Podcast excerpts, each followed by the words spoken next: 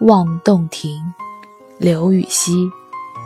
湖光秋月两相和，潭面无风镜未磨。遥望洞庭山水翠，白银盘里一青螺。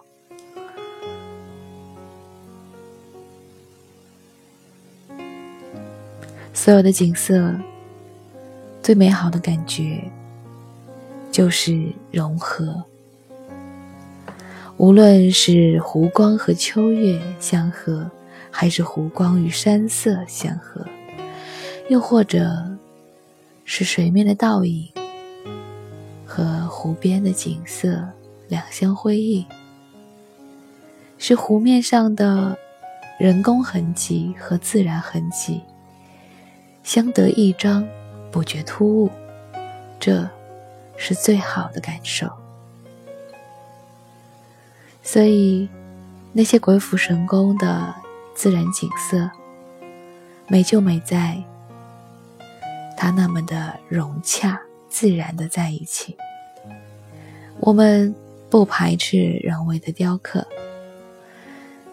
爬泰山的时候，你会发现，从山底到山顶一路走上去，全是各种的摩崖石刻，各种字体，各种篇章。有大有小，有美有丑，各成一派，自有风格。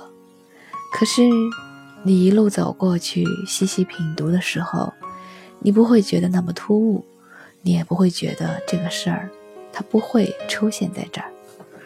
虽然有人吐槽说，古人的摩崖石刻就是今年所写的那种“某某到此一游”。可奇怪的是，那些某某到此一游，你看着会觉得不舒适；在国外的景点，你看到中国人写的“到此一游”，你会觉得丢脸。那一行字毫无意义，正是因为这个毫无意义，才和我们让我们觉得毫无美感、不舒服。这无美感、无不舒服和无意义，构成了那个。两不相合。遥望洞庭山水，诗人用一句“白银盘里一青螺”，让我们看到了洞庭湖和江山到底是怎样的一个景象。我不知道刘禹锡是站在什么样的地方、什么样的高度去遥望洞庭湖的。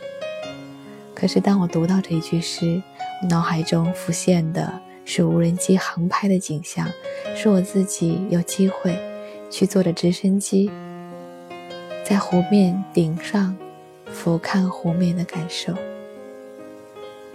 白银盘里一青螺，那么形象，那么贴切，那么有画面感，那么让我拍案叫绝。刘禹锡。